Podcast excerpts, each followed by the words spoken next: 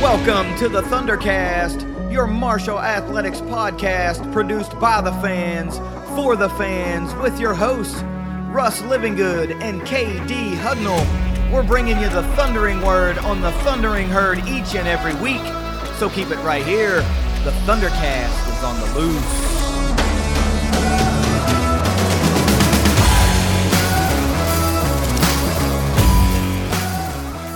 Thanks for downloading another episode of the Thundercast. Follow us on Twitter at Thundercast underscore pod and like us on Facebook too.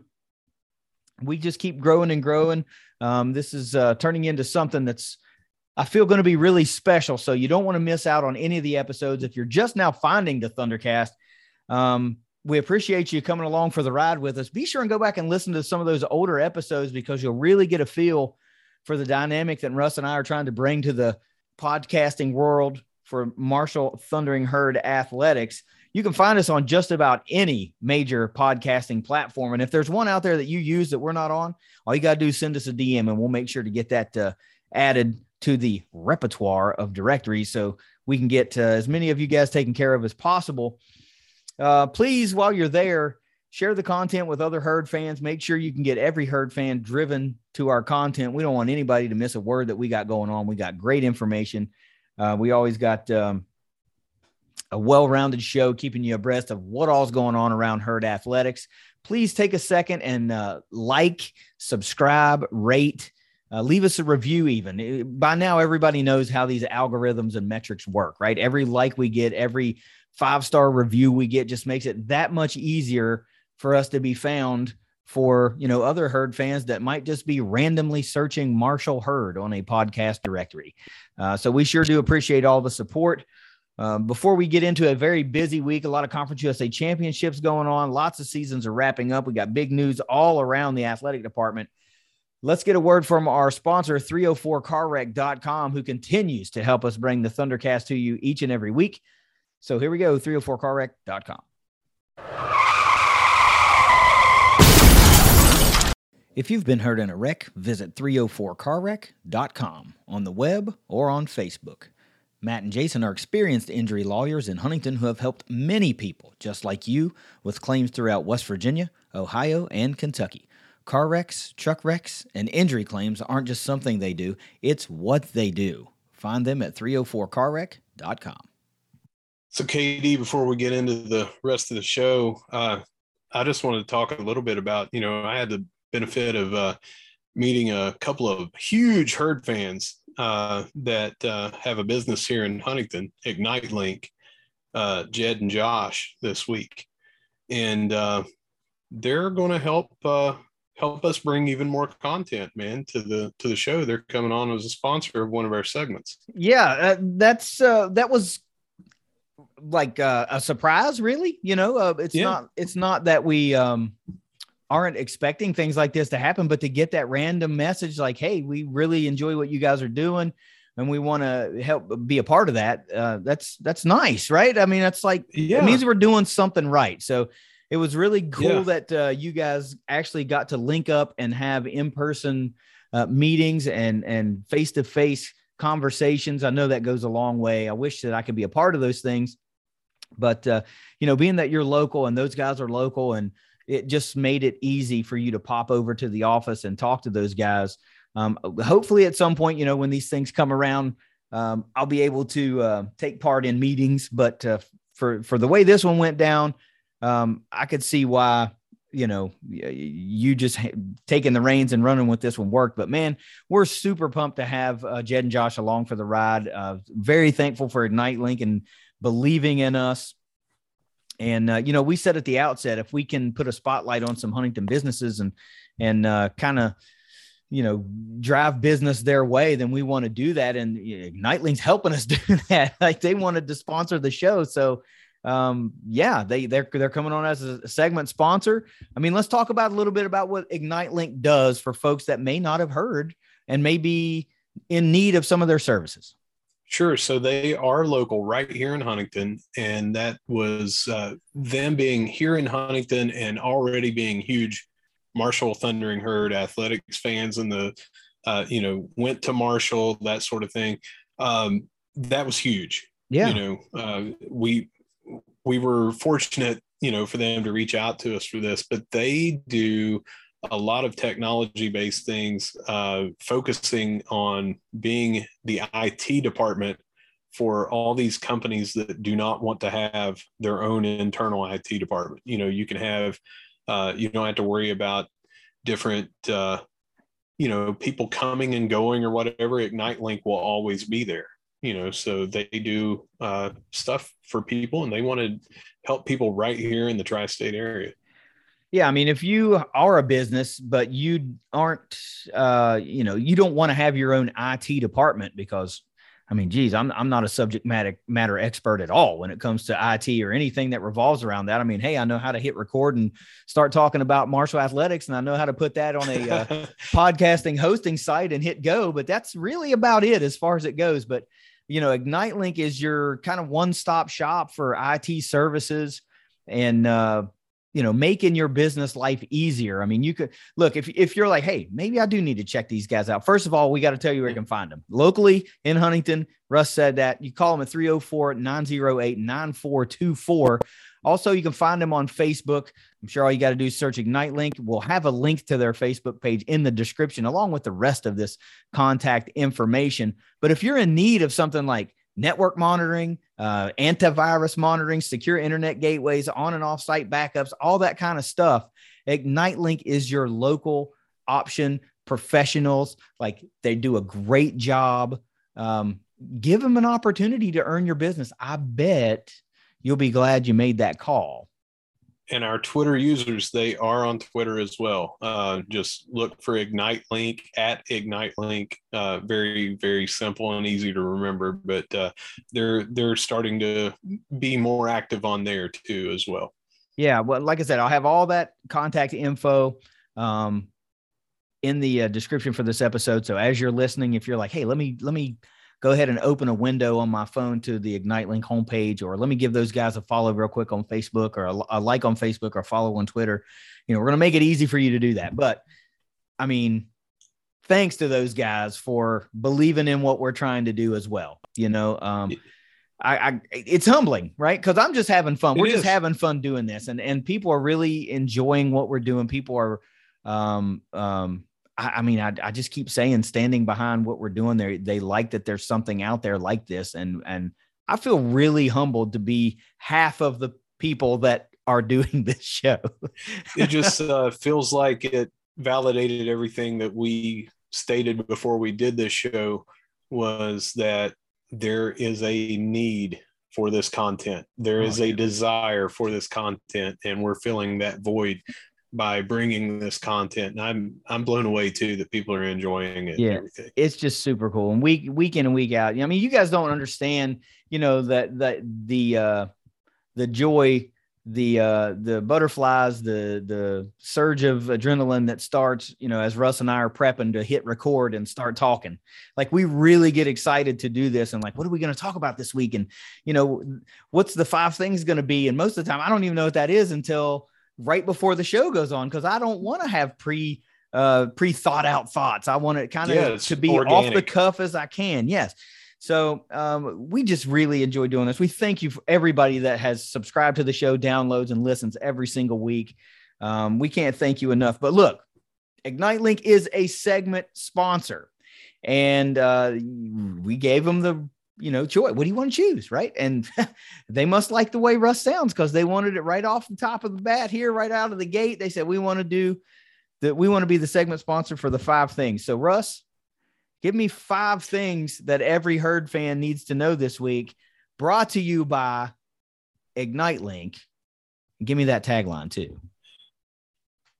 Ignite Link, the Tri States premier IT management team. There you go. The premier IT management team.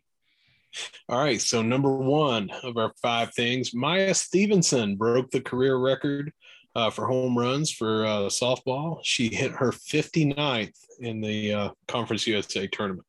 Um, the cheese stands alone, right? The, the big cheese stands alone. She's the head honcho. She's at the top of the heap. Um, step aside Rachel Folden. Congratulations, Maya Stevenson. Gracious sakes. What a, great, what a great great way to do it too. You know, uh, bottom of the seventh, and uh, we're down a run, and she leads off the inning and hits the record breaker right there, Yeah. and it ties up the game and saves the season at that point. Yeah. you know there, and uh, you know we were we'll talk about it more, but you know went went on to win that game with a walk off. But just what she brings to the table, that had to have been just such an overjoyous occasion for her to not only break the record, but you know save the season, extend it, whatever you want to say. Hey, what do they what's the the age old adage? Big time players make big time plays in big time games. And it doesn't get much Yeah. bigger than that. Season Yeah. on the line, you're literally down to your last few outs. I mean, mm-hmm. and you Yeah, come down up one, like three outs to go. we got to do it here or we're going home. And uh, Maya Stevenson comes through just like she has done so many times in her illustrious herd career. Congratulations. I mean, we've, Yeah, we've been happy. talking this whole time, haven't even said congratulations. So, congratulations to Maya Stevenson, your brand new Marshall softball all time home run queen. Congratulations. That is big time, big time, big time. All right. Number two, I've got here the information about the Notre Dame game tickets going on sale. Uh, as we are recording, it's Sunday night. As you will be listening, hopefully, if you're listening on the uh, very first day it's available, it's going to be Monday morning, 9 a.m. So this will probably be published in the afternoon, but tickets are going on sale Monday, the 16th at 9 a.m. And let's talk a little bit about it. yeah. They have that's going to be well first of all that's going to be a hot seat i don't think that they're going to be uh, waiting on their allotment to sell out for like days and days and days so uh, set an alarm well sorry set an alarm i'm not going to help you out much since this won't be up until like the two o'clock in the afternoon so um, set an alarm for two o'clock to remind you I need to buy tickets because they probably won't be around long. But yes, let's talk about uh, this this game. This is one that a lot of folks have been excited out about for a lot since it was announced. Really, Yeah. So the big thing that they did, uh, you know how I don't know if any of you guys remember, but we've been talking to you about joining the Big Green. yeah, So these tickets are available to Big Green members. that's right. But you're sitting here, you're saying, Russ, KD, I let you down. I've been listening. I've been meaning to do it, but I haven't done it yet. I thought I'd do it a little bit closer to football season. They don't care. They said that when you buy your tickets, you can pledge to join the big green and they'll take that out all at the same time. You just tell them the donor level you want to be at, and then they'll allow you to to do that. And it is as cheap as $60 or $5 a month, like we talked.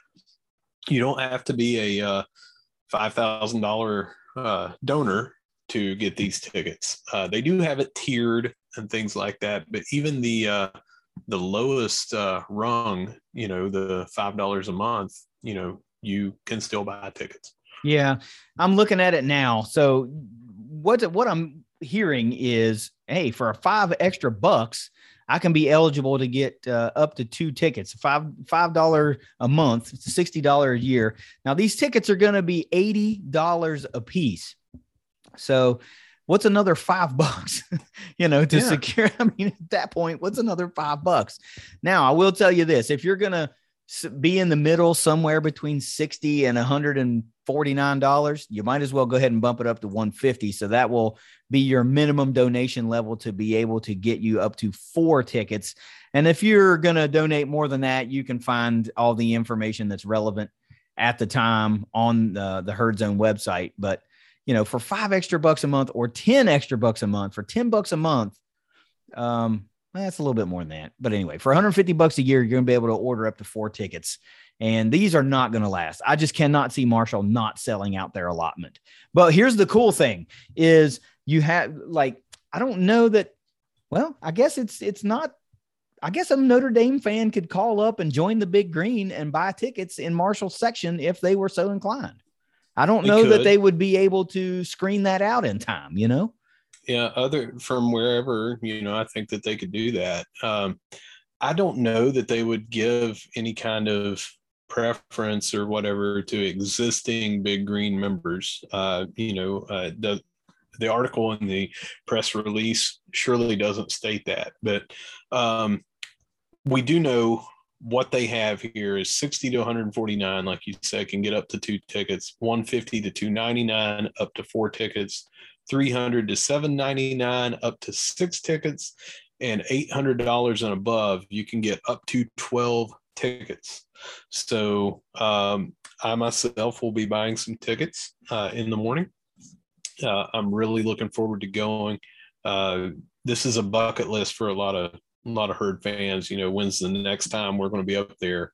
You know you can go watch a notre dame game. When can you go watch marshall play in notre dame stadium so we're going to go uh, sections are 114 through 121 uh, it's the upper bowl um, you know no one expected we were going to be you know on the 50 yard line at the sidelines you know that sort of thing but uh, i'm pumped man uh, it's a looks like a well thought out thing. You know, uh, there might be some people say, "Oh, you got to be in the big green." Well, you also have to understand the hot commodity these tickets are. Yeah. Like you said, there's got to be some kind of qualifier, you know. And I feel like they picked a good one. It's a good opportunity to grow the big green. It's not going to be a lot of money out of somebody's pocket to do so.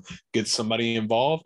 They get some uh, pretty decent tickets, 80 bucks a piece. Okay, look at it. At the end of the day, if you've got 80 bucks for two tickets, 80 bucks. If you've got 160 bucks for two tickets, then you've got 60 bucks to join the big green for that. Yeah. I mean, really and we talked, you're going to get that money back with all the businesses around here that have stepped up to give you discounts off of their stuff that you're probably already using anyway. Yeah. So that 60 bucks, you know, you may get hundred back. I was going to say, honestly, if you use it enough, you would pay for your Notre Dame tickets as well. Mm-hmm. It, Very it just, well could. It just all depends on how much how many of the herd perks you utilize and how often you utilize them.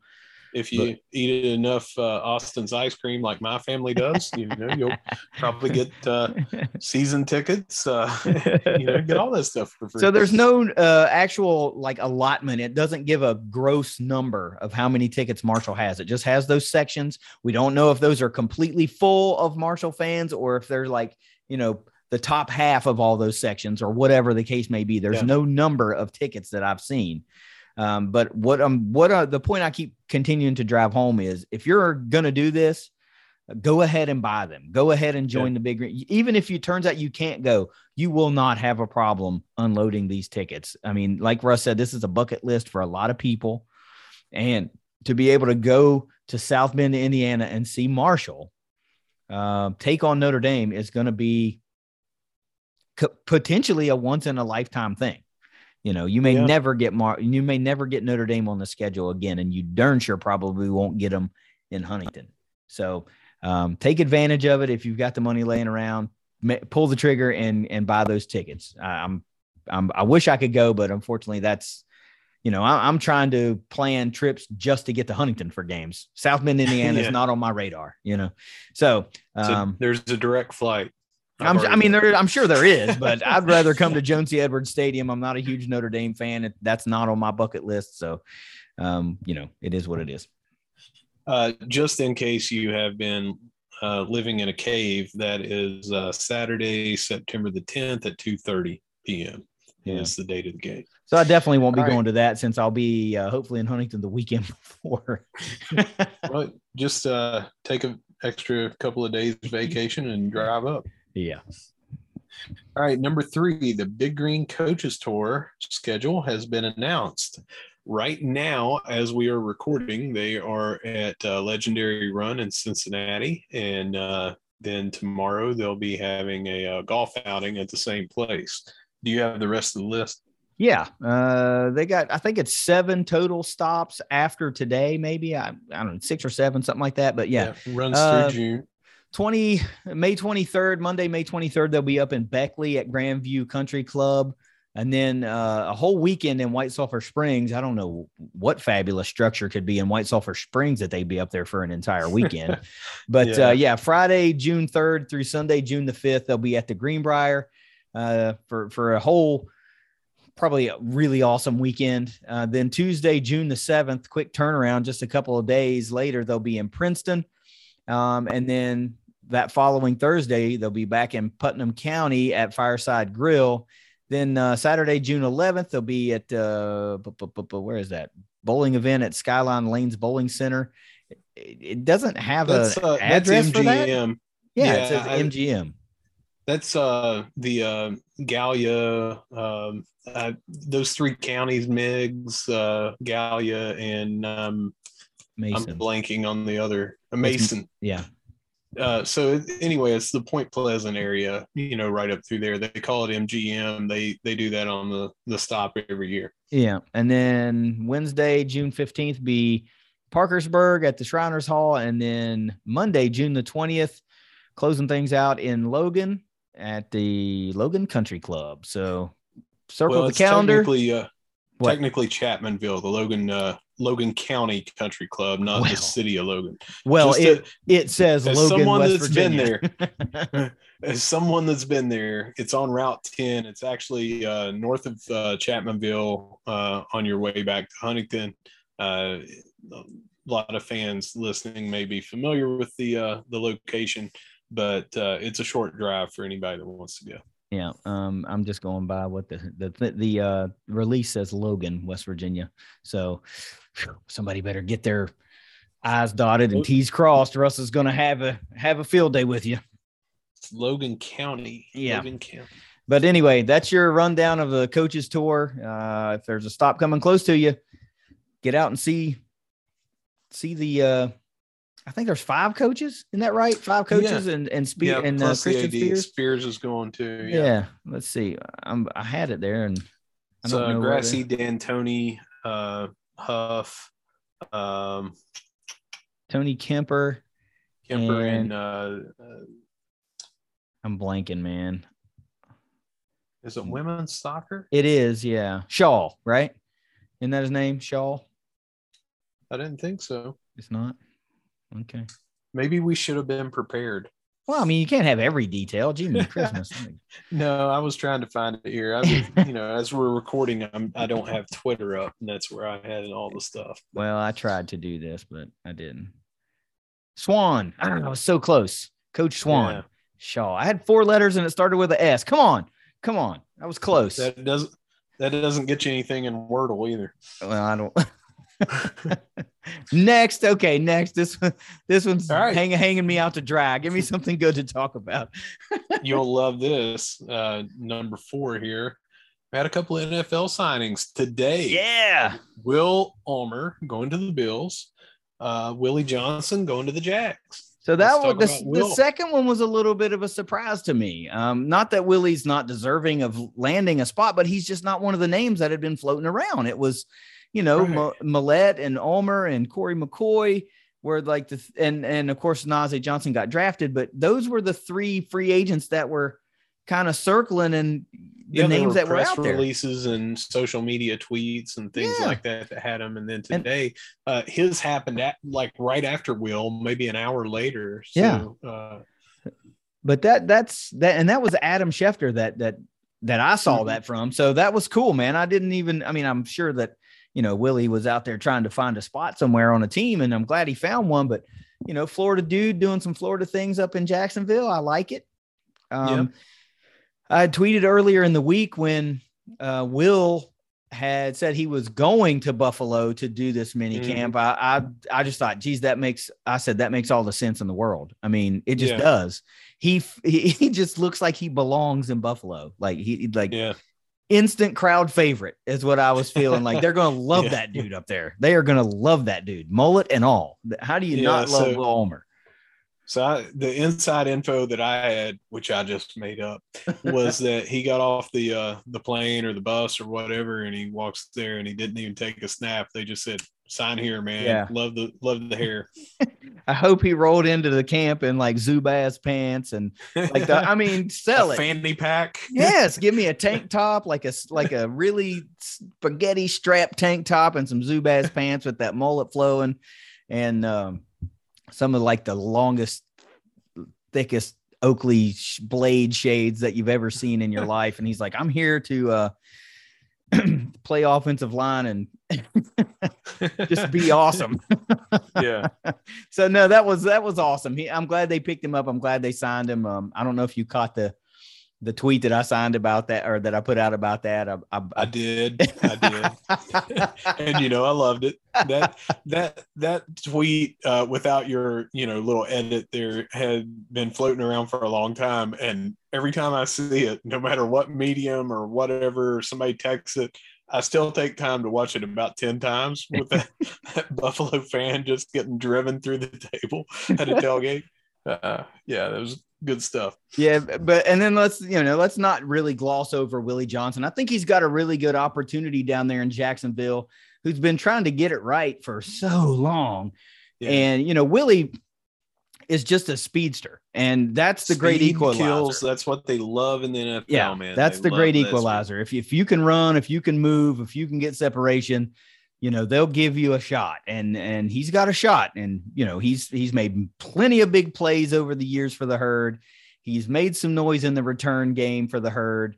So uh, i'm glad he's got an opportunity in jacksonville you know to keep it fairly local for him. I mean home state type thing it's not really that close to where he's mm-hmm. kind of from but you know good fit. Glad he uh glad he got an opportunity, especially since you know nobody had really heard him uh, heard about him making noise anywhere, and then poof, all of a sudden it wasn't like oh he's going to get a shot here. No, he got signed. So congratulations to both those dudes. That was welcome news today uh, from Herd Football. Also, I know this isn't one of your things, but it's also Herd Football related. Uh, you know, the Arena League has started up again. And if you'll recall, Rakeem Cato is down there in Orlando, is quarterback for the Predators. And I saw him slinging the pill around a little bit the other day, throwing some touchdown yeah. passes. Number 12 still got it, son. Number 12 has still got it. So, congratulations to Cato, still doing his thing. Always been a big Rakeem Cato fan. And uh, it was nice to see him slinging the rock around a little bit.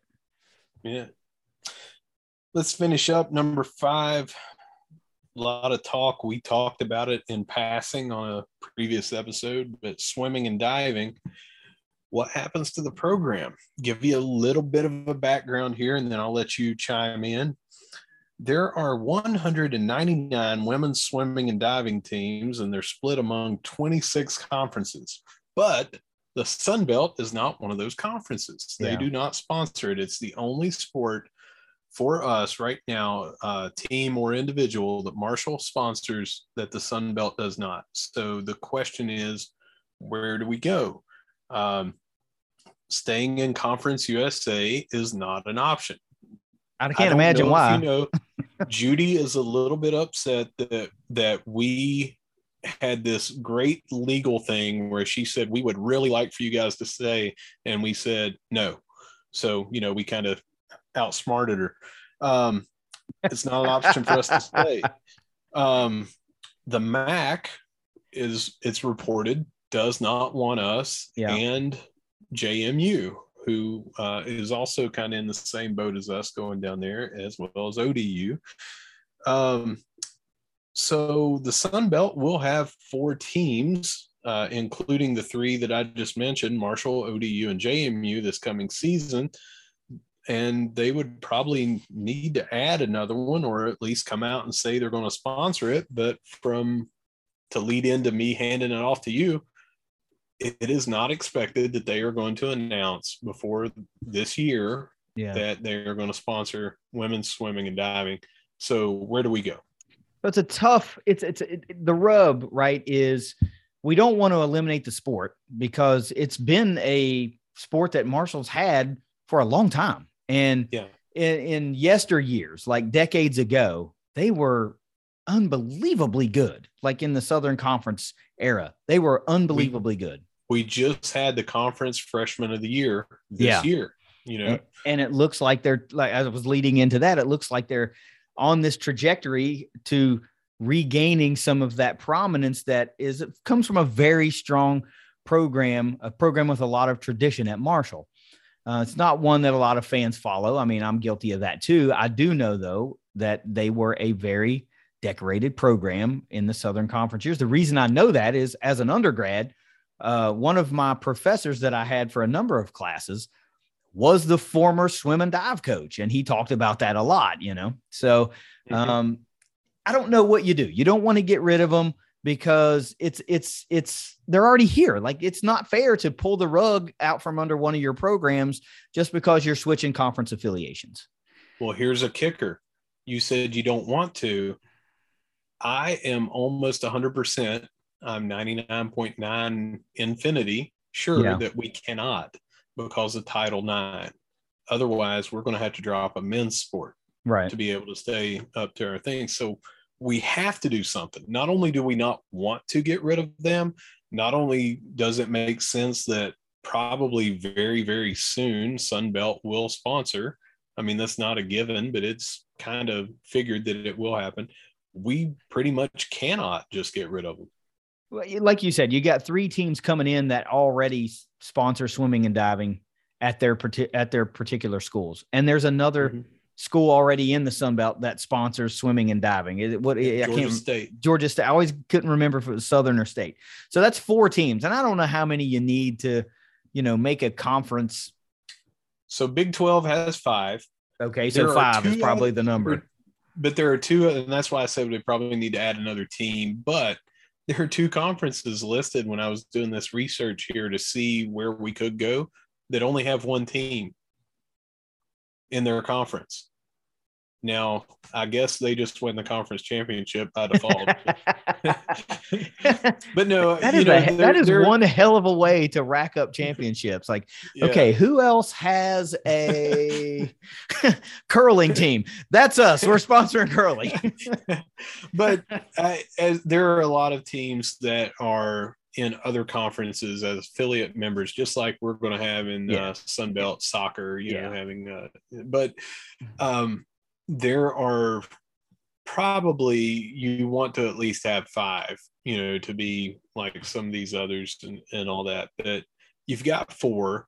You either get somebody else, and I'm sitting here wondering like why Coastal Carolina doesn't have swim and dive. You know, uh, you would. I, I was expecting. You would think they would be the one, right? Yeah, but uh, no matter what, uh, we got something to do. So, do you have any thoughts on where they could go before I give you my expert opinion? No, because I'm not, uh, you know, abreast on who sponsors swimming and diving. I've heard some some conferences thrown around. You know, the MAC. You say they don't want anything to do with us. I understand why. Supposedly, allegedly, let's use the. I don't know, whatever. Yeah. But I've heard that from other places as well, not just you. Yeah. I've heard it. I've seen it and heard it. You know, the MAC doesn't reportedly doesn't want anything to do with the herd. Conference USA definitely doesn't want anything to do with the herd. So I'm sure yeah. your options are limited because you're going to get yourself right back into a scenario of why we left Conference USA. One of the big reasons to begin with. You don't want to yeah. be sending your swim and dive team to say San Jose, California, for argument's sake, just for a swim meet. So, you know, geographically, it has to fit. So I, you, I know you've got it. So, what are the one or two closest places to Huntington that offer swimming and diving conference wise? So, briefly, let me tell you about the MAC. You know, you think about the MAC, and we always think kind of easy travel. You know, yeah, we've yeah. been there in that. But what, what, when you start doing a little bit of homework, you realize that not all of those closed teams in the MAC sponsor women's swimming and diving. So yeah, we would be more going to like Bowling Green, Ball State, you know, Eastern Illinois or Eastern Michigan, you know, uh, Northern Illinois, like some of the further out Buffalo, you know, that's not close. Yeah. So it might not be a bad thing that the MAC doesn't really want us uh, because we might have a better option. Now, another thing that's been thrown out is the Missouri Valley Conference that kind of sounds like it would be close, but I'm going to list the teams that currently sponsor going into this year Evansville over in Indiana, right across the border from Kentucky, uh, about an hour after you get out of Louisville. Um, Illinois State, Indiana State, Missouri State, UNI, Valparaiso, Southern Illinois, and UIC. So that's not really all that close. No. You know, there's there's uh, to me it is not a good fit. Now, would we do it for a year until Sunbelt? I think you know our hands are kind of tied. Well, you have to. you know? If that's your Yeah. option, then you have to. I mean, what's your other option? You go independent, and Well, I- I'm not gonna was pretend to be- that. Thank, thanks not for gonna- ruining well, I mean, that's that, That- that's obviously the other option. You're like, well, the Missouri No, Valley doesn't sound good, so do we even need a conference? Is the next natural question. Well, there's another one.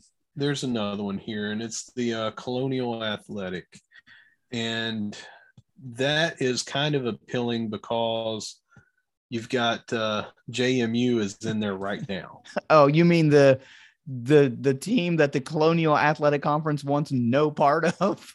You know, they like Yeah. were, kept them from competing in their conference championships once they I- announced they were going to the Sun Belt. I think they'll go to bat for us and they'll get us in there. What do you think? They'll put in a good word for us. yeah. No, so obviously that is not an option. I was just bringing it up Yeah. because you know I've I've seen people bring it up and say, well, you know, got you got the Colonial. JMU does not want anything to do with the Colonial right now. We really don't. Probably doesn't want anything to J with JMU. I mean, they kept them from winning the conference or playing for the conference uh, yeah, titles and all these things. Uh, totally did those athletes wrong wrong. uh, in my yeah. opinion. Uh, that's Bush League. I don't care what their bylaws say because this is not the first time they've done it uh, in that conference. Change those bylaws. Well, those athletes aren't making those decisions. So why are you They're punishing not. the kids, the You athletes? punished you For punished the softball players. You punished all these different teams. Yeah, I didn't like. It. Unfair. So, So, anyway, what's well, Colonial's not it. The independent route is where what's I'm to stop looking. us from being the the three horsemen? You know, the Old Dominion, JMU, and Marshall, and just be like, screw it, man. We'll do our own thing. For we'll band together for uh, and have a three team alliance, and we'll just Yeah. you know decent travel to those two places. Obviously, JMU and ODU, it's very close for those two. Uh, they would want to have some sort of rivalry going into, you know, Sure the Sun will, Belt. yeah. You know, uh, we are very close to them. Uh, you know, pick up a couple others, host your own meets, and just go independent for a year. Hopefully, it's no longer than that. We get Sunbelt sponsors it, whether it's four teams, five teams, add a couple more, whatever it is. I think that's the route we go. You go independent. There is a precedent. There are two different independent uh, swim dive teams uh, in women's in, in Division One, and I, I think that's that's the way you got to go. Well, so I'm looking at the Herd Zone site right now for Marshall Swim and Dive, and they went two and four on the year. So they only had six meets altogether. Well, maybe not. I don't know. There's a lot more here, but um, dang, that's a lot. I don't know how. I don't know how.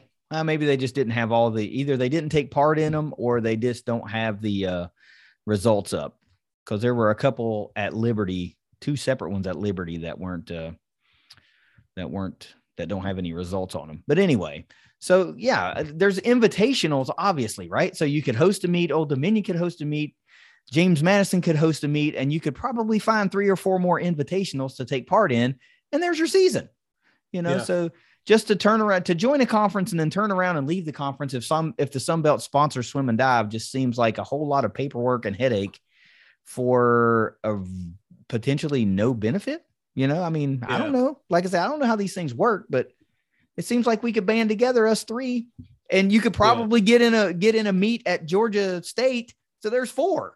You know, Listen, if if we don't do independent or we don't join one of these like local, like Missouri Valley seems to be the only other one besides the MAC Conference USA, and uh, I I guess you could look at uh, the American Athletic, but I mean the travel on it is absurd as well. yeah. you know when you look at that so uh i feel like independence the way to go you know someone correct me and tell me that is not an option but right now looking at it i don't see why it isn't because there's a precedent you've already got a couple that are uh, independent right now uh get it done other than that you're going up to uh if these conferences would invite you in and Yeah. accept you Yeah. for one year you've got a bunch of West Coast or the Western Athletic Conference, and then you've got the extreme Northeast. You know, the the main uh, New England area. You've got the Ivy League, which is not an option. The ACC is not going to let Marshall swim and dive come in. You know, they not on a uh, conference affiliation level, but I, again, I'm going back to I feel like you could probably take part in an invitational somewhere. Like I, am just I'm yeah. picking. No, I'm I mean picking, as the conference. Yes, I'm picking schools off the top of my head. So don't think that I went and deep dived into who sponsors swim and dive. But I'm saying like you're telling me if Elon has a, an invitational that Marshall can't get into that and a short trip to North Carolina and call it a day. You know, put one yeah, on the schedule.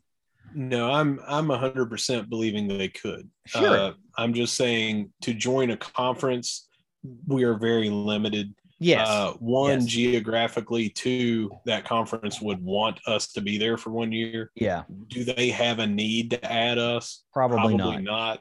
Yeah. So it looks to me like independent is the way to go. Because it's Someone not it's not the, just Marshall, it's Marshall, James Madison, and Old Dominion in the same boat. Yeah. So yeah. you're not potentially adding one, you're trying to be, maybe barter for three, you know. Yeah. So it, it, it the uh the argument potentially gets harder and harder and more difficult to yeah. make it sound feasible. Mm-hmm. So that's uh the Thundercast's official opinion is go independent. Independent for a year. Yeah. And then yeah. spend the next year, you know, getting the ducks in a row for swim and dive to be a Sunbelt sport. Look, Period. I'm I'm confident in Keith Gill. You know, we make fun of uh, Judy and Conference USA, but deservedly so. Yeah. Right. On the other end of the spectrum, I have Keith Gill, someone that has looked at their geographical region, someone that has looked at who can we bring in? Look at the announcement that they did going in, I don't know, what was that from October when it was official that, you know, we were coming over there to March or April, somewhere around there when they announced, hey, soccer's coming back. And oh, by the way, we are just you know under the ACC for the best conference. Yeah. and you know yeah. so I feel like everything they've done is measured. They've thought about it this and that. I am fully confident they will have something for their four teams that have swimming and diving their four schools. They will get it done somehow. I'm sure they they're already working hard on it. It's just not going to be ready for this year. This is probably a sport that some of these you know like like coastal Carolina. Can look at that and go that would be a big hit here. You know, yeah. we, we could probably field a really competitive swim and dive team. Uh, mm-hmm. Because, I mean, let's look at it from Marshall's standpoint. How many high schools in West Virginia have a swim and dive team? Probably very right. few. Most of them are coming from like, uh, like diving clubs, you know, like, mm-hmm. like, like travel baseball. You know what I mean? It's that type of thing. So, you know that swimming is probably a much bigger sport in South Carolina, Mississippi. You know, there, there are probably high schools that have swim teams.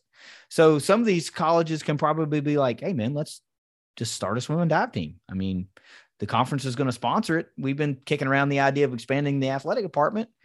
Why not add this as a you know women's sport if we want to add something else as a men's sport? So this could be something that that, that the Sun Belt kind of just grows into something really big. And you next thing you know, yeah. you've got two thirds of the conference that are sponsoring a swim and dive team. But yeah, look, that leads me to to I want to get and give me your last point here, but I want to lead into something. So after you finish this point, we can move into that.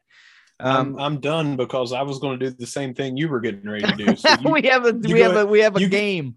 Let's play yeah, a game. You go, you go ahead and take the reins on it and uh and we'll go from there. So let's play a game right? Uh, we were talking about adding sports you know growing the conference and who knows where we'll be in five years right? Uh-huh. so let's say all things being compliant title nine all that kind of stuff is compliant. We're just having some fun. Um, we don't have to do anything special. Let's just say hey let's pick a couple of sports that we want to add. We would like to see Marshall add on the men's side or the women's side, and, or both, actually, a, a men's sport or a couple and a, and a women's sport. And I know we talked about this a little bit, so this isn't really off the cuff, but um, I we haven't discussed what our choices are. Which teams, right? Yeah, just so, the concept. And to reiterate what what KD just said there, if you're listening to this and you're saying, well, that's a great idea. Why don't we do it? You have to realize one, it's got to be enough Division One NCAA opponents to do so. Uh, and it has to be Title IX compliant. So Marshall can't just go, "Hey, loved what I heard on the Thundercast. We're going to do that tomorrow."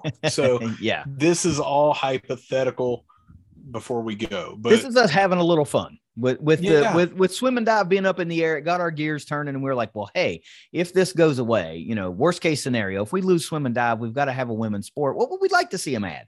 So but in all in all things Thundercast, we are going to come with a partially educated uh, view of it. It's not just something that we're throwing it out, and you know we're actually going to have a little bit of reference behind these. yeah, I really wish that I'd chosen curling earlier in the week, though, man, because that just I came up with that off the top of my head a little bit ago, and I'm thinking.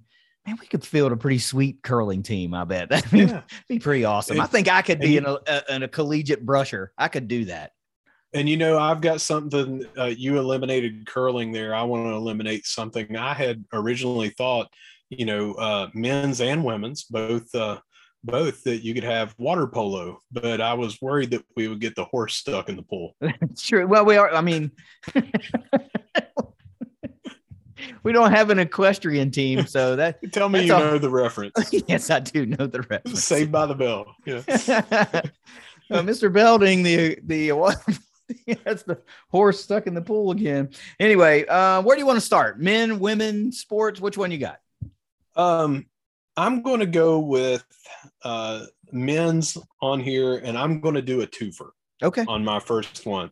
Uh, there is no, I don't have a set number. You don't have a set number, No, you know, like no. we did the They're not top ranked. five or top three, No. anything like that.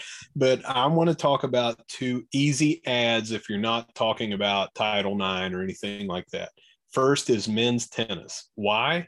We already have women's tennis. Yep. The second, men's indoor and outdoor track. Why? We already have women's indoor outdoor track. And we used to have it. It wasn't that We long did. ago. You know, we had Yeah. uh we had a friend that uh, that was actually what was Josh? He was uh was he a pole vaulter? he was. Yeah. So He- and he recently had in his early 40s uh, a successful attempt on Facebook where he did that. Uh, uh, you know, after all these years, didn't get up quite as high as I remember him getting, but it was good to see nonetheless. So I didn't I didn't really go the route as sports we used to have or things that we have in house. Tennis and track and field are well, actually, I did I did have track and field. I didn't have tennis. It didn't even cross my mind. Um, but yes, track and field was one of mine. So since we both have that, let's start there. Um, Okay. the, the- of course, the Sun Belt sponsors track and field, so that's an easy add if that's something you're Mhm. going to add. Both indoor and outdoor. So why do you? Why would you say, yeah, I'd like to see them add track? because we don't have to add a facility. Okay. Um, we already have the women doing that. There is a lot of Sun Belt teams that have it. Yep. Uh, so you're looking at uh, us adding to the Sun Belt. I feel like that is a strength. Um, it would uh, solidify this uh, conference travel, you know. Uh, so that that's easy for me. That hey, your your conference already has it. There's already some easy travel there. You've already got the facility. You know, use the the Cline Center over there. Um, to me, it's a no brainer. The only deal is you add that, you may have to add two, one or two uh, different female sports, which again is not part of this exercise. Yeah, we're just talking about if if we had the magic wand within reason and we could add some sports. Yeah. So all those reasons you just said, I echo that. But here's the major one for me.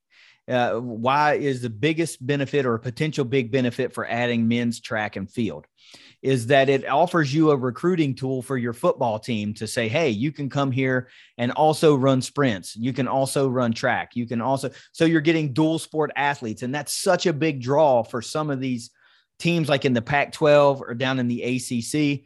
Uh, they get sprinters that also double dip on the football team. And that to me is a draw. So, what if a guy wants to play football, but he also wants the option to be able to run track in the spring? You know, to, Very to- good point. As soon as you started uh, saying, "Here's my thoughts," I immediately went there. that's the Uh, number one driver for me for adding track.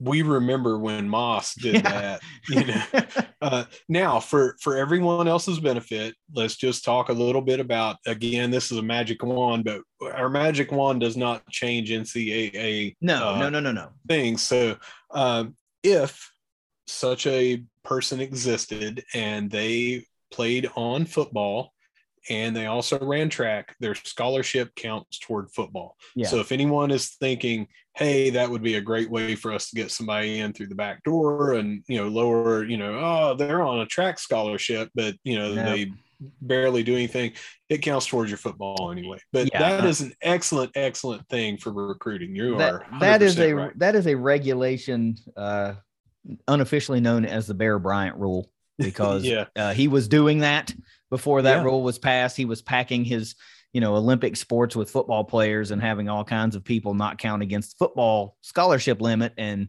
you know, still having them get a free ride, but just playing football. And then they're, I don't know what sport. I'm just going to say like your badminton team never won a match yeah. because it was full of football players that only concentrated on playing football. So you can, you're right. If it's a, if it's a dual sport athlete and one of those sports is football, he counts toward your scholarship limit on football. Um, you talked about tennis, you know, eh, I mean, I don't have anything against tennis. It's a relatively small footprint. There's not like an 80 man roster to field a tennis team. Mm-hmm. So it would be a relatively small um, program to operate, I feel like. So in, in, in, uh, from a budgetary standpoint, um, I, I tennis is relatively popular in the in the Huntington area. You know, there's the Huntington area, Huntington Charleston area, put it that way, because it mm-hmm. seems like a lot of your um, championship tennis players are coming from Huntington High School. They're coming from Hurricane High School, Charleston Catholic, St. Joe, places like that. So it, it helps build in. You've got a built-in recruiting base that you can draw from a little bit to to help uh, continually bring talent into that program. But uh, you know, we we weren't ranking these, but when we talked about this idea you know, I had one sport that shot straight to the top the list immediately. Yeah. But before you get to that, I want to talk about tennis real quick. Oh, okay. I've got one, one step further than what you said there. Um, do you remember? And I am good friends with his his dad, Alan Morrison. But do you remember Jeff Morrison from yeah. right here in Huntington? Yeah. So he famously, you know, was on the tour and uh, was the final American at Wimbledon one year uh, right around the time that we were in college and everything. You know, it was in all the local papers and everything. He lives in Lexington now. Could they bring him back or something like? I don't know. I'm just saying there is a history here mm-hmm. uh, of men's tennis and everything uh, that I feel like there is enough tie here that it would be good to bring in. That's all I wanted to say. Yeah, you could probably go out and get a um a, a, a head coach like that that people go, oh, okay, Marshall's pretty serious about fielding this tennis yeah. squad then. So that's an excellent point. That's a good point. And uh, not one that I had thought of, you know, because tennis, like I said, didn't even enter into my mind when I was talking about or I was thinking about this. But that's a really good point. Uh, bringing some quote unquote star power in to lead your program would definitely yeah. be a draw. And if you're a tennis, you know, you're a tennis fan, kid that plays tennis, a high schooler or whatever, somebody potentially in the ranks looking to transfer or find a new home or whatever, you see that name and you go, Hey, that's freaking cool. You know, I, yeah. I could, I could go, I could go play, you know, for that program. But look, um, this is one that I wish Marshall would have had for a long time. We're not talking about tennis anymore. This is my first choice, immediate choice for if Marshall could add a sport, what would it be? And it's wrestling. Give me yeah. all the wrestling at Marshall University that you can give me. Um, I think that would be so well received in Huntington. I mean, you're talking about Huntington, West Virginia, the site of the WSAZ Invitational, the biggest wrestling tournament of the year. And it's been mm-hmm. going on for how many years in Huntington every year? I mean, mm-hmm. wrestling is one of those sports that's like uh really popular, like really popular in the state of West Virginia and not only West Virginia, but Kentucky and Ohio as well. I mean, yeah give me wrestling, right? And I, and I know you actually, you've actually got really good information on this um, that we've talked about in conversations past. Not so much about yeah. this one here, but um, what about wrestling? What do you think about wrestling? I'm going to start off with the name. and this is why we have the Huntington Wrestling Tournament down here, uh, the WSAZ, whatever it's called. I can't remember the official title. Yeah. Rob Archer. He is the coach at Huntington High. He wrestled at Ohio State uh, from a legendary in this area, the Archer uh, family of wrestling, you know, his father, grandfather, uncle, all that sort of thing. You know, it's like that is in their blood. I don't know if we could have a better option of someone that already lives right here that is already a wrestling coach that is so well respected and knowledgeable and oh by the way he wrestled in the big 10 mm-hmm. you know which is a storied uh wrestling uh finest wrestling conference, conference in the country in my yeah opinion. yeah um you you might say you know the old Big 12 or whatever it used to be the Big 8 or whatever with Oklahoma and all that they've also had a, conference top to bottom seems like the Big 10 every year is is the the way to go um, you know, you've got Minnesota in there uh, with oh, it's you know, Penn State, it's Iowa, it's Minnesota, yeah. it's Ohio State. I mean, it's it's the it's the heavy hitters that that yeah that Michigan take their uh, wrestling so seriously. I mean, yeah, they just churn. so- it's in a revolving door of all Americans out of that conference year in and year out. So that to me is the big thing. Uh, you've got Rob Archer here now. I don't know Rob very well. He does live about five houses down from me. We've got a lot of extremely mutual friends. Uh, you know, we do the neighborhood uh, cookout every year. I have not talked to him and asked him if this is something that he would be uh, considering, but I would have to say that being able to start a wrestling program at the collegiate level in your hometown would probably be something that someone would consider. Yeah. Now I don't know for I don't know that for a fact. We've not had any discussions, like I said, but I also think that is a very, very popular get would be to get him. But let's talk some other things about it. Tell me why it would make sense to have that here uh, from a facilities standpoint or an investment overall standpoint. Well, I mean, we have I don't, I mean, we don't have a designated wrestling area, right? We don't have designated wrestling facilities, but we don't have a wrestling team. But it's, it's not, you know, you, you still have the facilities in place to do something there. And there's probably unused areas on campus that could be renovated and repurposed into wrestling facilities.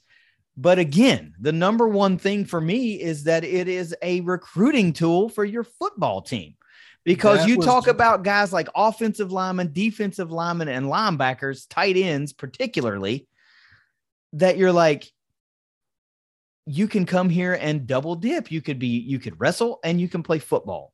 And that was one of the things I was going to mention, but kind of where I was going is, you know, we're talking about for decades when are we going to get a baseball stadium built or a mm-hmm. baseball mm-hmm. field? You don't have to do that with wrestling. You know, uh, you have any kind of gym or whatever and put the mats down now you know obviously you need a weight room and you need things like that a, a, designated facility would be great but you're not looking at well we can't bring wrestling in because we're not going to be able to build a 50 million dollar wrestling stadium Correct. that's not how it works you Correct. know uh, wsaz hosts uh, the finest premier in the state as far as i know wrestling tournament down here and uh, at least for you know central to southern west virginia i don't know what they do up in the panhandles but they don't have something that is extremely unique. They've got bleachers and a place where you can put wrestling mats down mm-hmm. you know? Um, we've got weight rooms here you know? Uh, i just feel like from a facility standpoint you're not going to have to invest a ton into this. Right. And you know, we have other teams uh, in the Sun Belt that wrestle already. I mean, uh, the, the Sun Belt doesn't sponsor wrestling, but there are Sun Belt teams that that also that sponsor wrestling. Like Appalachian State sponsors wrestling. Um, and they wrestle in the Southern Conference still. That's their conference affiliation for wrestling, Appalachian State, that is. So you would like to think that Marshall's got a good enough relationship with the Southern Southern Conference that, you know, if that's if that if a wrestling program got green lighted, that they could find a home relatively easy in the Sun Belt Conference or the uh, Southern Conference. But uh, I think that would be so cool, man, to to be able to you know give some of our local talent an, another opportunity to continue wrestling.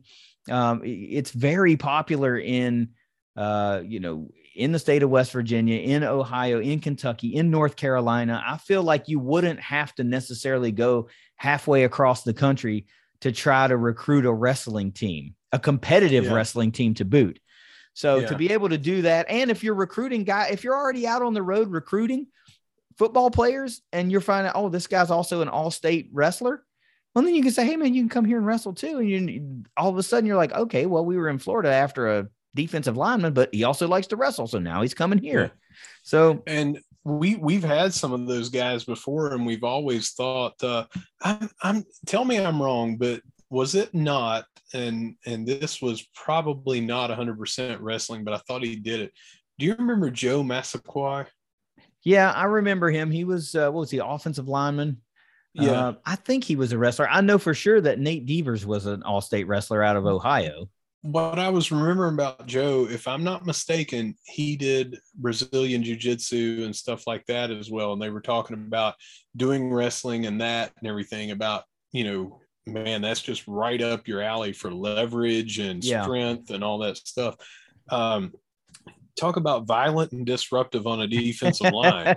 You know, yeah. get a get a wrestler. If you've ever messed around with a wrestler, you know how crazy strong they are. Yeah. Uh, you know, it's uh, it's it's a no brainer. You know, the only thing that that again it won't fit, but in, in this game that we're doing, but why aren't we doing this right now? You know, we need to add some women's teams. Well, it's not compliant. You can't do it because you're not compliant. And and yeah. Marshall's really not in a position, at least from my humble opinion, to be adding sports right now. You know, I mean, they're just not, you know, from a budget standpoint, they're they're just not, you know. I mean, there are teams with smaller budgets that have more sports, but maybe it's easy. Maybe they don't have to have as significant investments in them as Marshall would have to have. I don't know all the particulars, right? I just know that sure you know right now you would you're talking about having to add several sports just to get one men's sport added and that's probably why we don't have wrestling or yeah. something else that somebody would like to have.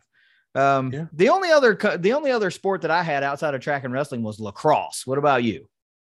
Well i had that on the women's side. Okay. Uh, it would be great to have it on both or whatever but uh, I'm just sitting here thinking, and and my mind probably wandered back over to the more compliant side. But I'm like, man, just add women's lacrosse. You know, that was definitely that was number one on my women's list, lacrosse. Yeah, so mine too. And uh, without an official ranking, that was the first thing that I wrote down for the women's yeah. sport that came to mind. Uh, I thought, you know, why not? You know, that would uh, uh, that would be exciting. I would love to go watch that. Uh, I've got a, a, great friend and former roommate of mine. His daughter plays goalie uh, down in uh, the uh, Hampstead Topsail area that I like to vacation in. And uh, I was at their house talking about it and everything. And immediately I said, I wish we had that at, at Marshall. Now, that is a sport.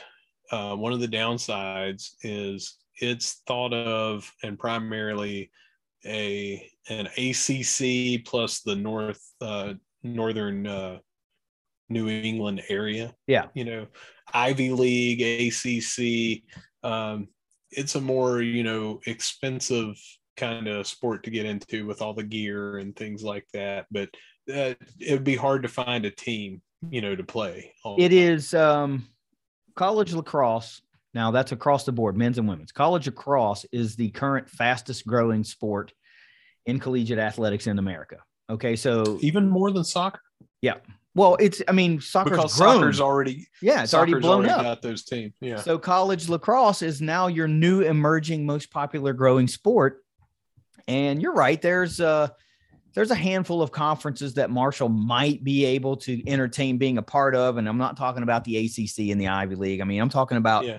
You know mid-major conferences. Three in particular that sponsor women's lacrosse. now, this is just women, not men's. We've kind of skipped over that for now.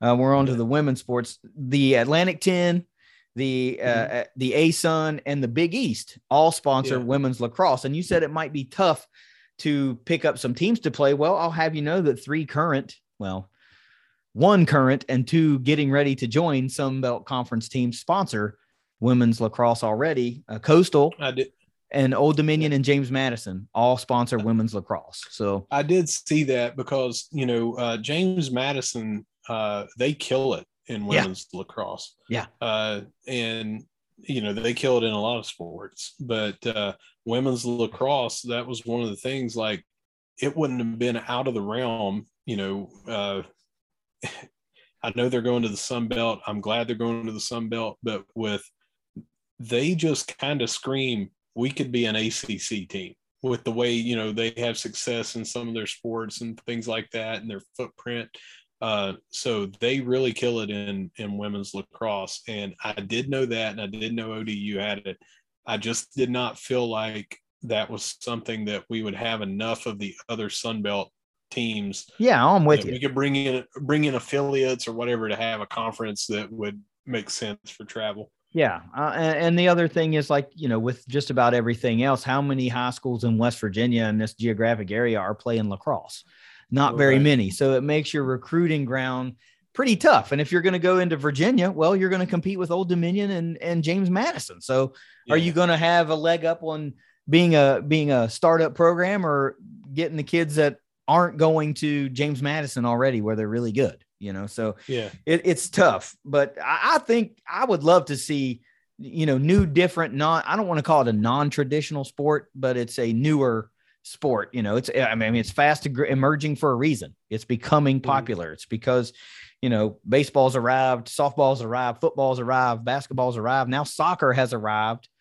And what's next? It looks like collegiate lacrosse is what's next on the agenda. So, uh, outside lacrosse, what's next? On, what what would you like to see them add outside of lacrosse? Women's gymnastics. Ooh, how did I miss that? Dang, that would have been a really good one. Well, I got it. Dang. So um, I think that that is something that would again be uh, popular. I think yep. uh, you know there's a lot of teams in the uh, um, or schools in the area that you know field teams, and you know it's highly competitive. Uh, you've got uh, some Olympic uh, hopefuls and qualifiers from around this area that that do it. So I really think that would be something that would be good. Is that would be adding, cool, man. I did yeah. not even think of that. Dang, that was a good one. That was really good.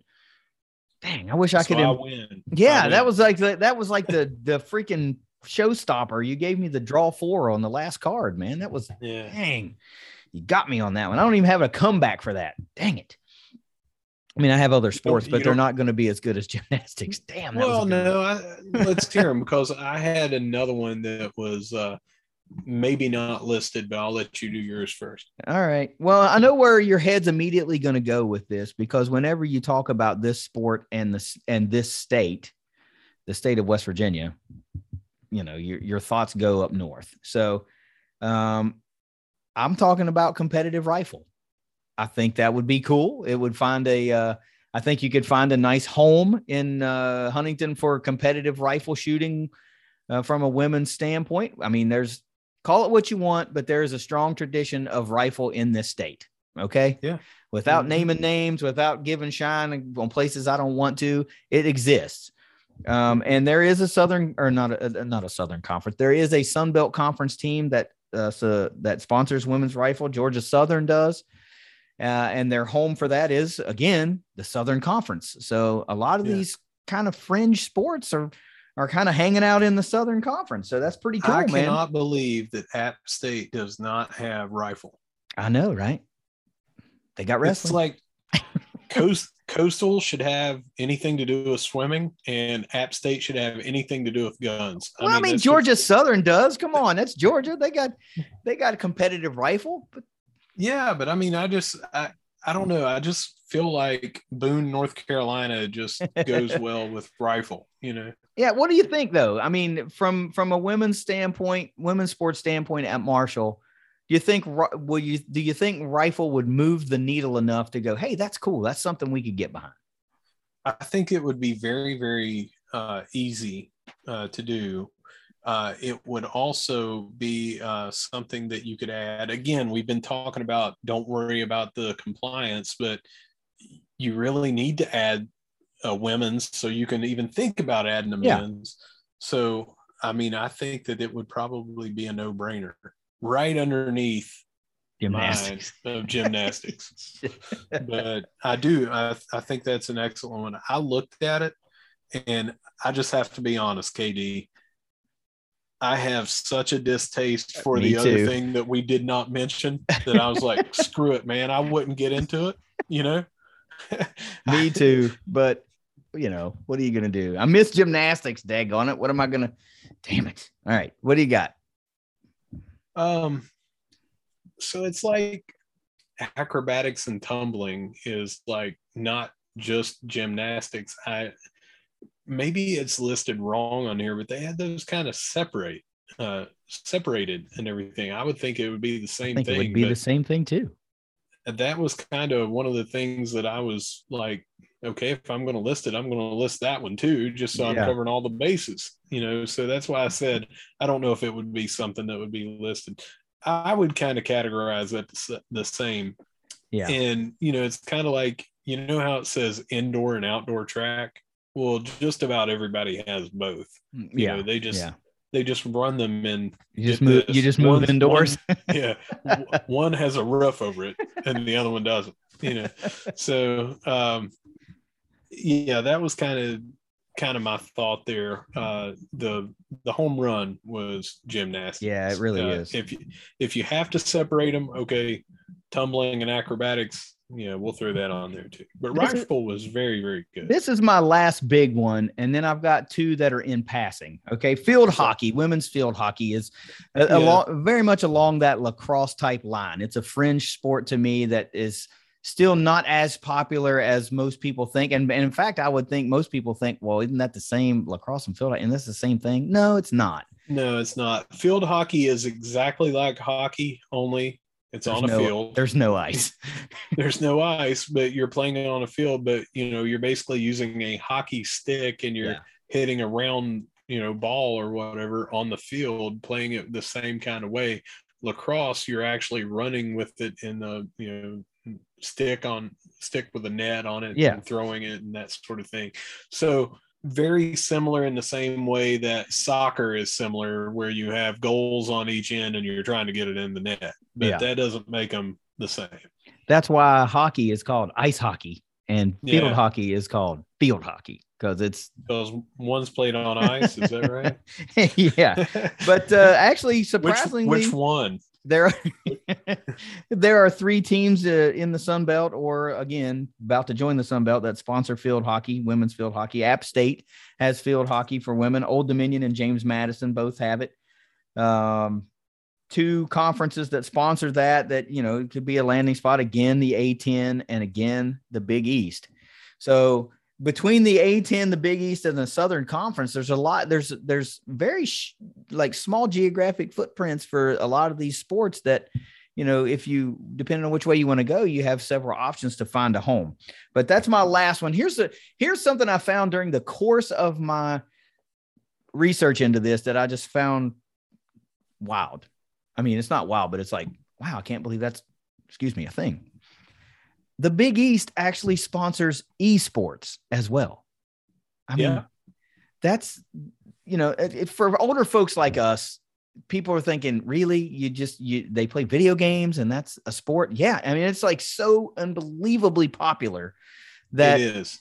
um it, it's almost staggering how popular So- esports is One of my wife's really good friend. Um, her son went on scholarship for esports, and during I think his first year there, he actually became a coach instead of one of the players, and that blew my mind that they also had that ability. I'm like, well, why don't he play? Why is he coaching or whatever? But I guess he was really good at it Yeah. for the coaching. Um, now, if they would have had that back in the day, and they would have had dude Golden goldeneye esports would have been ruthless yeah, Slappers only, man. Like, let's, yeah. no proximity mines either. That's weak. Now, could you see him going over the ground rules? Like, all right, guys, no Oddjob. You know, can't have the can't have the guy that's hard to shoot. You know, you, Everybody's got to be the same guy. No slappers only. We're going. We're going hardcore. Slappers. everybody's Janus special forces. You know, no And- jaws. That's ridiculous. and the, wants to be that- that's ridiculous. the last thing that I found, which was uh, pretty cool, honestly, to me, is that um, the I told you college lacrosse is the fastest growing collegiate sport in the U.S. Well, the fastest growing, apparently, women's sport in America is women's wrestling. And it's mostly at the Division two, the Division three, and the NAIA levels. There are only three division one schools that sponsor women's wrestling but that was so wild to me that that that is the fastest growing women's sport in america you, you would thought it would have been maybe something like field hockey that's always been around and yeah. you know it just hasn't busted through yet because i mean i, I know that there are um, female wrestlers on their high school teams and things like that but i just wouldn't have thought that the uh, the demand to want to do that at the collegiate level will be so large. The list of teams was like it was a laundry it was a ton of teams and i thought man Yeah. you know fielding a wrestling team takes a lot of people. It's not like two or three people and you got a team you know it's, a, it's like Right. so many different, weight classes weight, divisions. and uh, for all of these teams to have full rosters, I thought, man, this is a demand that's much larger than I thought it was. But the three Division One schools that sponsor women's wrestling, um, Iowa, again, right in the Big Ten, they're the first Yeah. like big, big school to sponsor women's wrestling. And then two more that are much smaller Presbyterian College and Sacred Heart, both sponsor um, women's wrestling. So you know what? You know what gets me is uh, the inverse of that during my research on there. Men's wrestling is like the one that is losing the most teams. You know, over you know since the high in the 80s or whatever, it's it's steadily gone down, and uh, you've got uh, the one of the ones that is growing the most is men's volleyball. So Mhm. over on the men's side, you know, women's volleyball has been around for a long time. Beach volleyball is a separate one, and you know, you kind of need to be in a locale that is around a beach. Go figure. Um, but men's volleyball is growing. Men's wrestling is going down, and we're talking about at the NCAA Division One level. Uh, you know, I'm not talking high school or anything like that, but so it, it's interesting that it's growing a lot by the women, but uh, it is also easy to have high growth when you started from zero. Yeah. You know? Yeah, but I mean, if you would have found, you know, if I would have sent you the link to this list of schools across all those divisions, Division two and three in the NAI, NAI Sure, like I said, I think you would have been like, dang, man, there's like a hundred schools here. I mean, it was a Mhm. lot. I don't know if it was a hundred, but it was a lot. Yeah. So that's just one of those cool things. I thought, man, women's wrestling would be pretty sweet. Like we could dominate something out of the get go. Like nobody's Yeah. Iowa Presbyterian College and Sacred Heart are doing that. Like Yeah. so, your your ability to recruit is pretty much wide open. I mean, wide open. That would be pretty cool. That would be like being a first mover in a women's sport would be pretty cool. I would think Yeah. so. Look, that I was a lot. of that fun was with this. yeah, that was a lot of fun. I know that probably went longer when I edit this. We're going to be like, holy crap, we talked about that for 45 minutes. Jeez. But that was a lot of fun. So it's it's cool to speculate on stuff like this. And let's not get out of this segment without saying we really truthfully hope that the swim and dive team goes nowhere. We want them Yeah. to stick around. We hope they go independent for a year and then that the Sun Belt just goes, you know what? There's enough of a demand here. We need to sponsor this sport as well. Um, Yeah. which which ultimately I think will happen. I think we'll all be fine and everything will be housed in the Sun Belt Conference and, and everything will be hunky dory in Heartland. I do too. Yeah. Uh, let's take it around the herd. Let's take it. Where you want to start? All right. I want to start with softball. And we have become very big fans, very close to this program. Uh, we've had um, Corey Lyon on, Megan Smith Lyon, uh, a lot of the uh, parents and a lot of the uh, players are in, engaged with us on on Twitter on social and now media. some uh, alum players now. Yeah, and uh, it was an absolute heartbreaker. Here I was alone in a hotel room down in Clayton, North Carolina, watching these these games and cheering on like mad. And uh, sadly, the season comes to an end. The the magic, the dot magic, kind of ran out. Um, what a great season, though. Uh, love this team. Love the energy. To me, I mean, you know, we're big football fans and stuff like this.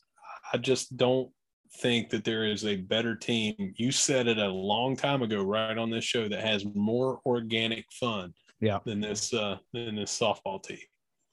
I'm not sure that there is a team um, outside, you know, outside of maybe football, because people are just so rabid about football. They just feel Yeah. so tied to that program on a personal level for, you know, for, for whatever your personal reason is. I'm not sure that there is a program that won't grab you and suck you into being a fan of theirs more so than the softball team. If you pay Right. them even a casual amount of attention and you start to get to know the players and you start to get to know the coaches and you you know keep oh let me check in and see how they did this week and you're like oh wow they you know sid nestor threw another complete game and oh sage pie and Allie harrell and maya stevenson all went yard and autumn owen took another one out also and you know all these it's just like it's exciting it's exciting 11 home runs, tournament record. What a way to go out of Conference USA. If you got to go down, set a record while go doing it. down swinging Yeah, and they swung.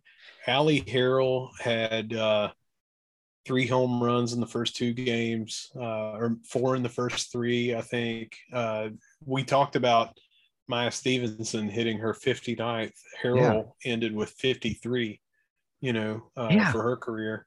Uh, and she batted lead off and all year long was like an absurd batting average and which is where you want to have somebody is in the leadoff spot but it was like 460 somewhere around there. And she just carried that into the tournament. And for the first couple of games she was just putting the team on her back and saying you know come on i'm gonna take it.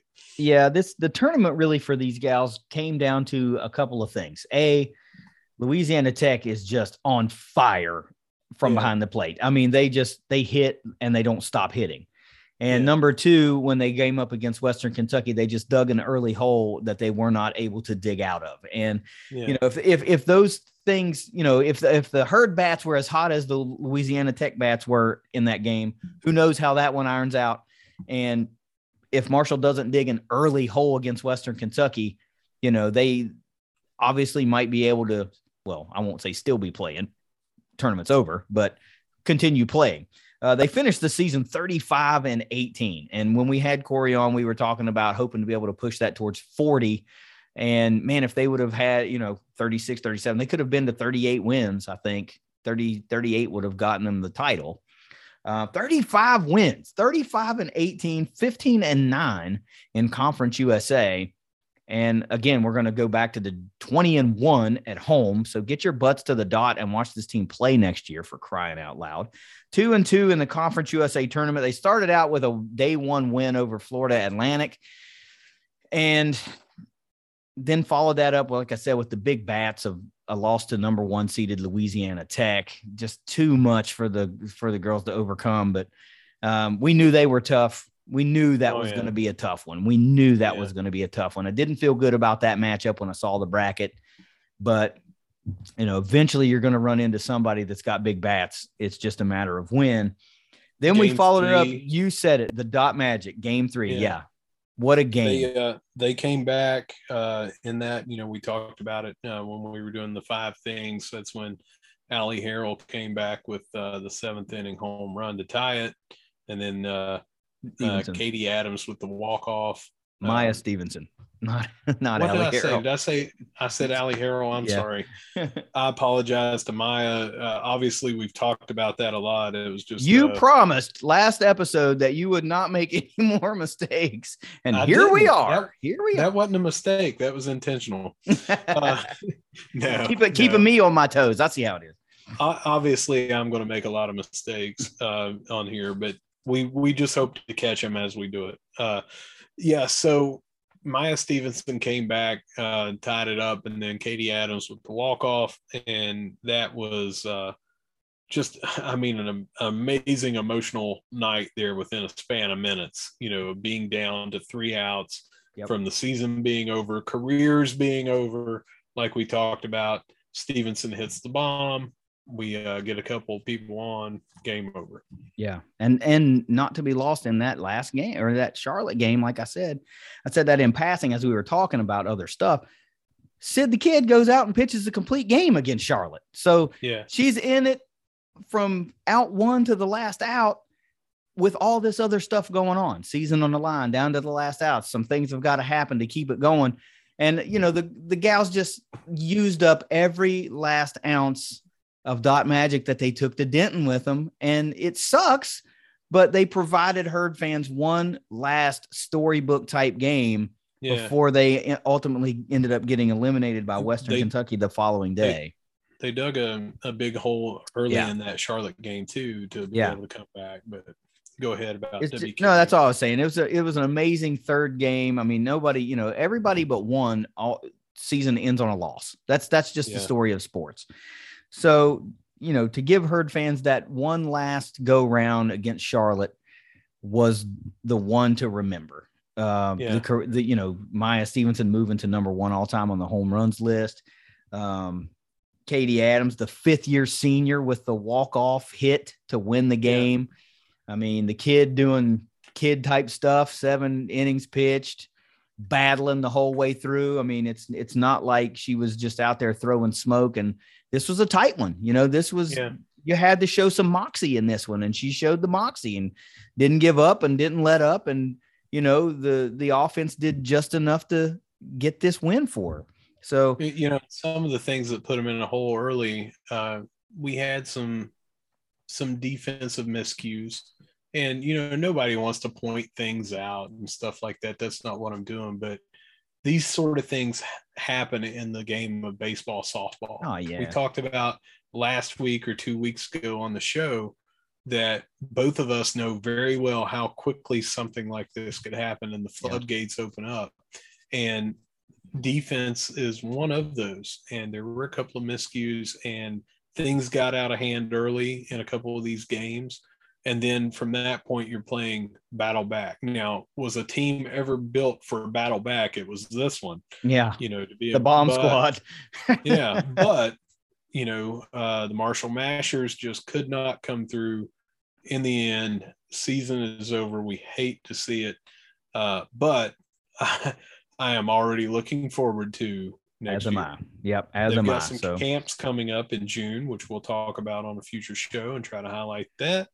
Uh, but other than that, until we have some recruiting news and stuff like that, we're just uh, looking forward to next year. Yeah, I just wanted to say I'm really proud of the job that they did this season. 35 wins is just nothing to just gloss over. I mean, that's a big yeah. deal. You know, it's a big deal. That's a good season.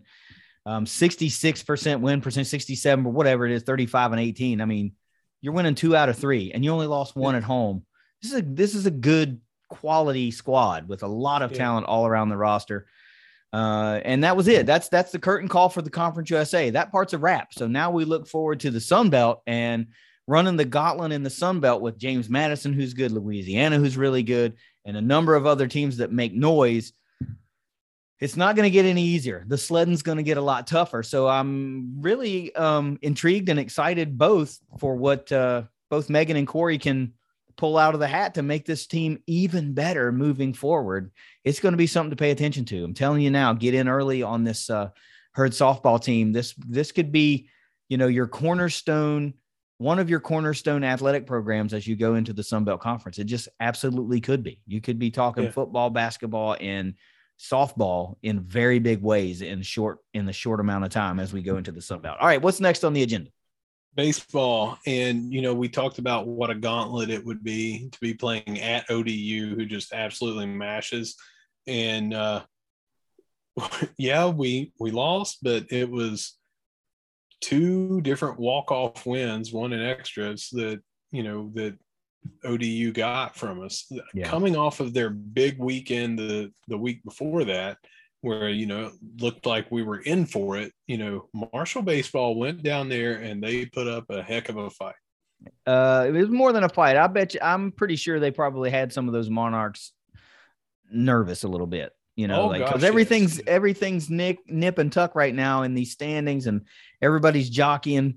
And you know, for somebody like Marshall to be able to come in and potentially throw a wrench into things, and the way these games played out, Friday wasn't that stellar. I mean, the herd still went 0 and 4 on the week, and they lost that midweek against Morehead that we talked about earlier. But you know, f- Friday wasn't that stellar, but Saturday and Sunday, jeez, extra inning loss on Saturday and a bottom of the ninth loss today, Sunday. Yeah.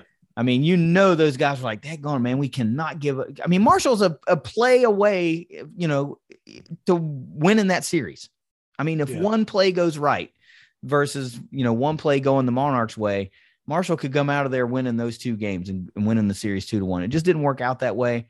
Um, Old Dominion, you you we talked about it going in. Like you don't want to have to go hit for hit with these guys because they just annihilate the baseball. And in this Sunday game, I saw one of those Old Dominion fans tweeting that uh, they had broken their own program record for home runs in a season today. Yeah. I think 105 is what they're up to now, and they still have more ball to play. Last year they hit 104. So if you don't think these dudes can send it out of the yard, well, you're not paying attention. And Marshall was able to go hit for hit with them for a long time, but uh, you know they just ultimately slipped away, and that's a bummer. The the bright spot, the the big bright spot is um, Luke Edwards, Russ, on base 60. streak at 60. 60. 60. I mean, we Marshall is only 20, 30, and one on the season. So that's only 51 games. So he's been home base every single game this year. So that's bleeding over into last year. And if he can just pull it together for one more week, it's going to bleed through till next season. You know what I mean? And today's game, you know, we talked about that it wasn't just like reaching base one time a game or whatever. four hits multiple- today. Four four hits today. God. Uh, Four hits. So this dude's not like, all right, it's the bottom of the eighth. This is my last plate appearance. I got to draw this walk. No, he's up there hacking, and he gets Yeah. and he had four hits today. So I mean, talk about a real bright spot in an otherwise like up and down type season for the herd. Luke Edwards is really shining through in a big way. Mister Yeah. Consistency this year. My lord. this is the the sort of thing that scouts not only your you know your intangibles and stuff like that and your you know IQ and you know fundamentals and all that if a guy can reach base that many games in a row he's going to get a lot of good looks yeah. to play at the next level I mean, you said that before. What? How do you score runs? You get on freaking base. Like if you can get on it. base, then you can let your big bats knock you around. That's yeah baseball you know, the- 101. When when uh you know and i'm not a big proponent of it but when moneyball became a big Yeah. thing that's what they kind of shifted more toward that and a lot of teams that have gone that that route have you know said we need to get these on base guys these on base guys and you know not all of them have panned out and things like that but they made the rosters and they made it to the next level Yeah. and that gives him a very big leg up in my opinion uh, of reaching base that many times it's going to be put him on some people's radars Yeah. So coming up, the the Herds got four games this week. Another Tuesday midweek against uh, Morehead State, and then the final series of the season against Florida Atlantic. And all games are at the Kennedy Center. You've got four more opportunities. Your final four opportunities to see Marshall uh, baseball in the Conference USA era.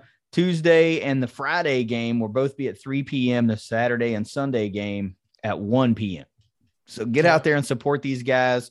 Um, let you know maybe they can do a little damage one last time here and you know get that record looking a little bit better. Remember, two just two weeks ago we were talking about how close they were to playing 500 ball, and it's just kind of slipped away a little bit. Some things aren't going their way, and you know now we're really looking at a kind of sort of lopsided record, and that's just a flat bummer. You know, because Yeah. the a few things go right, and this record is a far more even looking thing.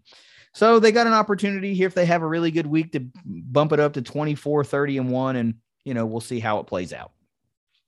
swinging on over to tennis we uh, had uh, the herd signed four people over the over the week that was announced on wednesday and uh, one was local from hurricane Yep. Uh, had two from Serbia and one from Sweden. And yep.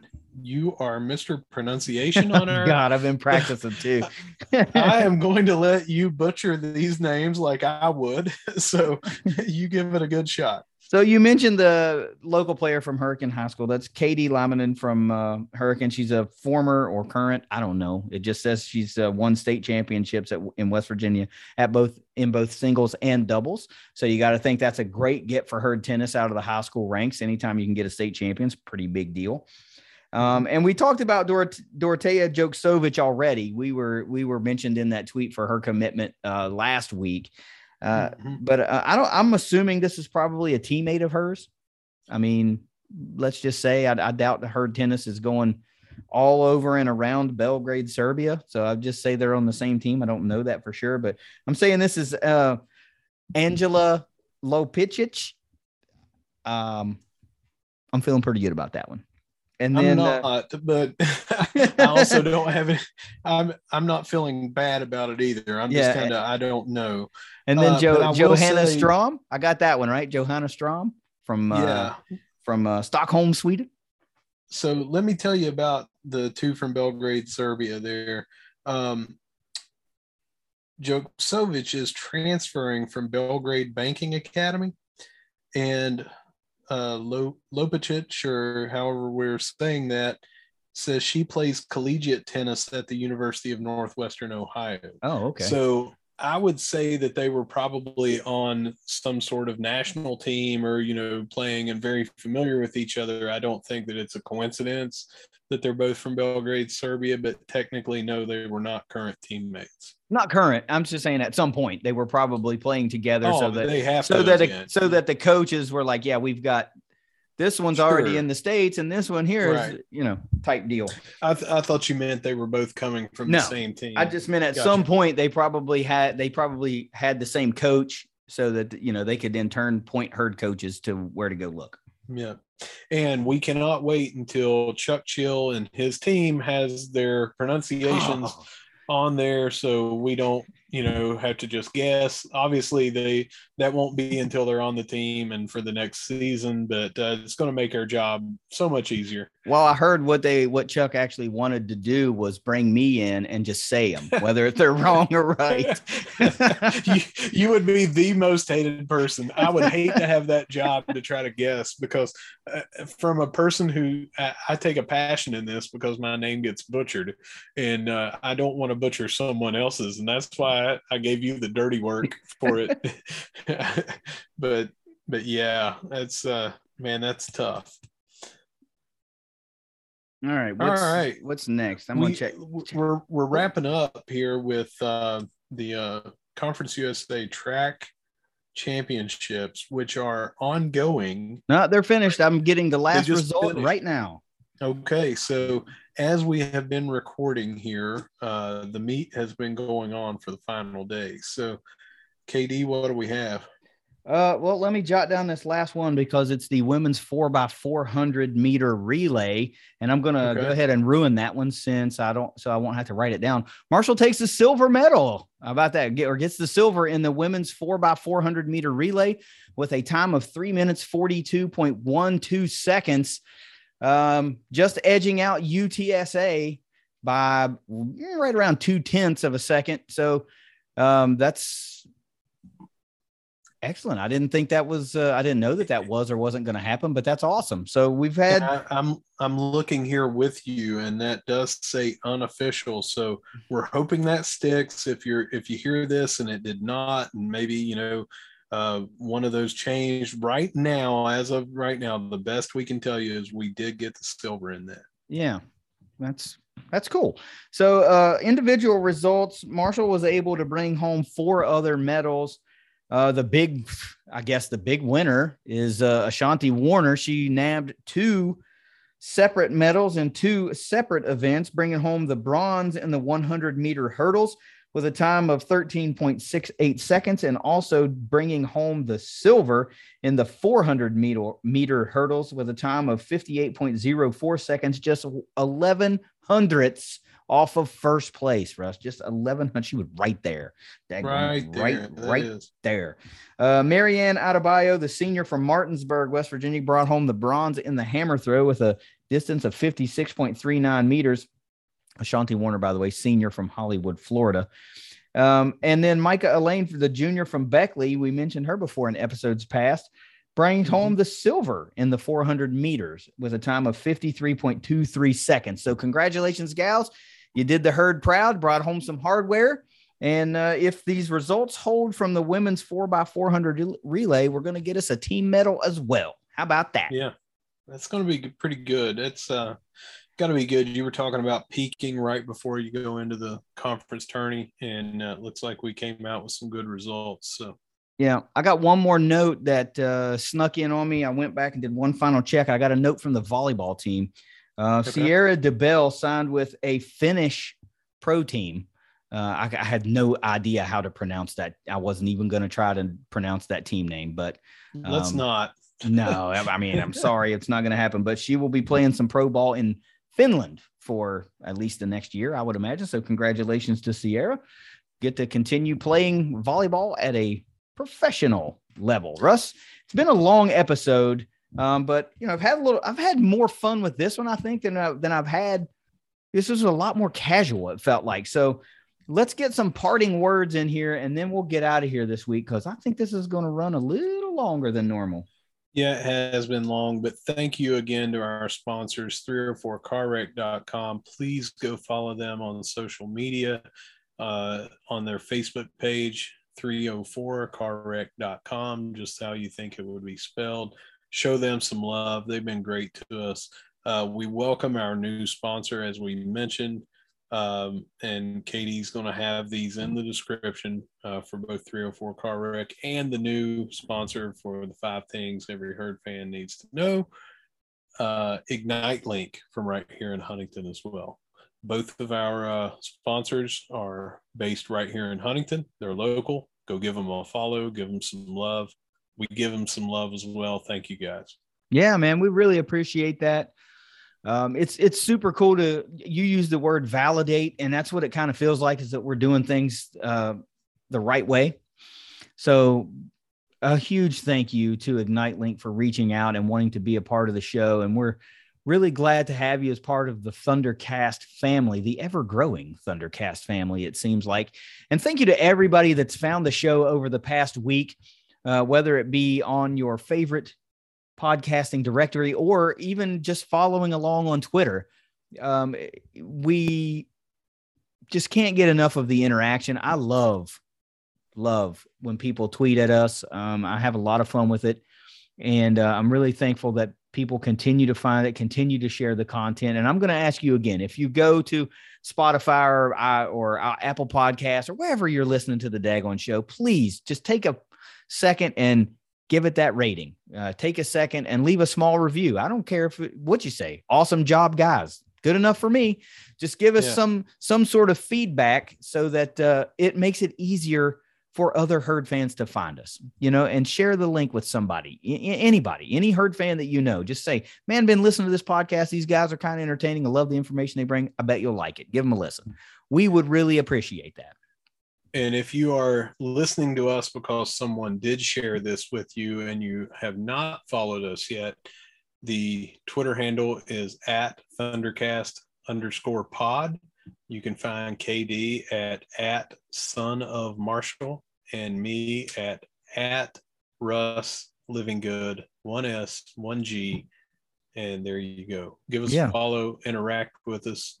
Thanks to everybody yeah, having a heck of a lot of fun doing this. Um, Russ, we got some. Uh, I don't want to give away what we got coming up, but uh, we've got some guests that are lined up for shows coming up in the next week, two weeks, three weeks coming out. We're still finalizing who for what date, but I'm really excited about some of the guests that are coming up. I know herd fans are going to love listen, uh, hearing from some of the folks that we've got coming on board for an episode. So a lot of big things planned. Uh, you're going to get more than just us two yammering on, like we told you in the beginning episodes.